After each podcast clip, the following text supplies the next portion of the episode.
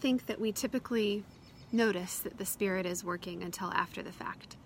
I bet that those people in Acts, during the moments that all that crazy, amazing stuff was happening, realized that the Spirit was work. They probably thought afterwards when they got a chance to talk it through and realized how amazing God had used them. I think sometimes we look back and we don't see that intensity. Maybe we noticed how God nudged or moved us. Sometimes we do get to see how God used tongues of fire to change our path and to utilize our voice to amplify God's love. As many of you know, I have not always been a Lutheran. I was raised in a denomination called a holiness tradition denomination, and so I heard about the Holy Spirit early and often. I was a devout child and I actually listened to sermons. I took notes on sermons when I was little, and I loved to listen to sermons where they had stories about the Spirit at work. It was really fun to hear about how God moved and surprised and worked God's amazing love. I never thought it odd to hear from God or feel God's leading in my life or hear about other people talking about it in theirs and I've never taken it for granted, but I certainly never thought that God would use the Holy Spirit to move me from the church that raised me and formed me. It was Lent 2014 when I received the phone call that sent me packing from the church of my birth. I remember as a child, from my earliest memories, they involved church, being involved in church, worshiping at church. I remember naps in the nursery nap room. I remember when we finally got pads on the unyielding wooden pews and it was comfortable to sit there for, for the hours that we sat there on Sundays and Wednesdays. I was called by the Spirit while at summer camp in that denomination, and I was welcomed into the ordination process after graduating from divinity school. I was ordained in that church. I was given many opportunities to minister in that church. I had amazing congregations that I still hold so dear to my heart in that church. I had a home there from birth. But because of my support and solidarity with LGBTQIA, I was deemed unsuitable for ministry in that denomination by that denomination. Just like that. No judge, no jury, no divorce papers, no process, no farewell, no goodbye party. Just shown the door. Although I had seen it coming, the reality was no less heartbreaking. I was a religious refugee, and somehow, through the power of the Spirit, I found safe harbor in the ELCA. Even though the Spirit led me to the ELCA, at the time it felt like I was just stumbling in the dark. I was sad. I was grieving. The fire came later. The night before, I had my final conversation with the candidacy committee, which approved the transfer of my ordination. I felt tremendous stress and self loathing.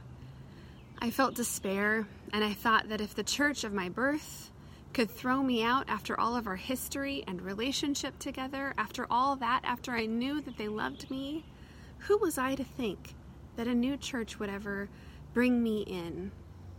Let me be a part of them. The Spirit that night, as I slept, comforted me with a dream. In it, I was going to minister in a new church.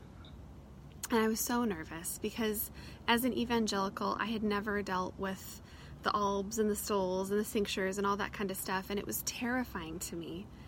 And I didn't have all of that pomp and circumstance stuff figured out. And in my dream, I didn't have the right outfit. And on top of that, in my dream, I was also late. So I was stressed. But I realized as I got to the church where I was going to serve, I looked around and I was in the narthex of the church I grew up in. I was home. A kind person welcomed me and said, Here, we've been waiting for you. Welcome to Burlington Lutheran Church. I was home. The dream comforted me and reminded me that all of my experiences, being thrown out of the church and stumbling in the dark and doing the work of transferring my ordination to become a Lutheran was all led by the Spirit, even when I felt grief, even when I felt like I had no idea what was coming next. I was approved that day by candidacy, and after that final meeting, the bishop called me into his office. He congratulated me and told me that there was a church in my area that was looking for a pastor. And had I heard of Burlington Lutheran? Y'all know I cry easily, but this that situation was ridiculous. All of the grief and hope and anxiety of the past year that began with the rejection of the church that I loved and considered family crashed through to this moment. The Spirit had a plan all along. God is such a show off that later that week, when I saw my friend and colleague Lauren, who had been the pastor here before me, he asked me about my transition. And although I couldn't tell him any details or that I was being considered by Burlington Lutheran, he told me, You know, God told me two years ago that you would follow me at Burlington. Two years before, I hadn't even been a Lutheran. you know the rest of the story the incredible work that God has done with and for us in this community of faith, the amazing team that we make together with God, how much fun we've had, the joy we've seen, the new folk we've we welcomed on the way, the ministry that we have done together. And this outrageous display of the Spirit gives me hope and joy. But I had no idea that this would happen on that dark day that I wondered and grieved, and in the months that followed when I wasn't sure what was next. The amazing thing about the story in Acts was that the tongues of fire, the outrageous display when each person was given the ability to proclaim the good news in languages that they did not know, was not the first thing that the Spirit did that day. The first thing the Spirit did that day was motivate all these different individuals to gather together in their grief and fear. They could have easily stayed home and felt sorry for themselves. They could have been overcome with hopelessness they could have been stumbling in the dark and just sat down and given up.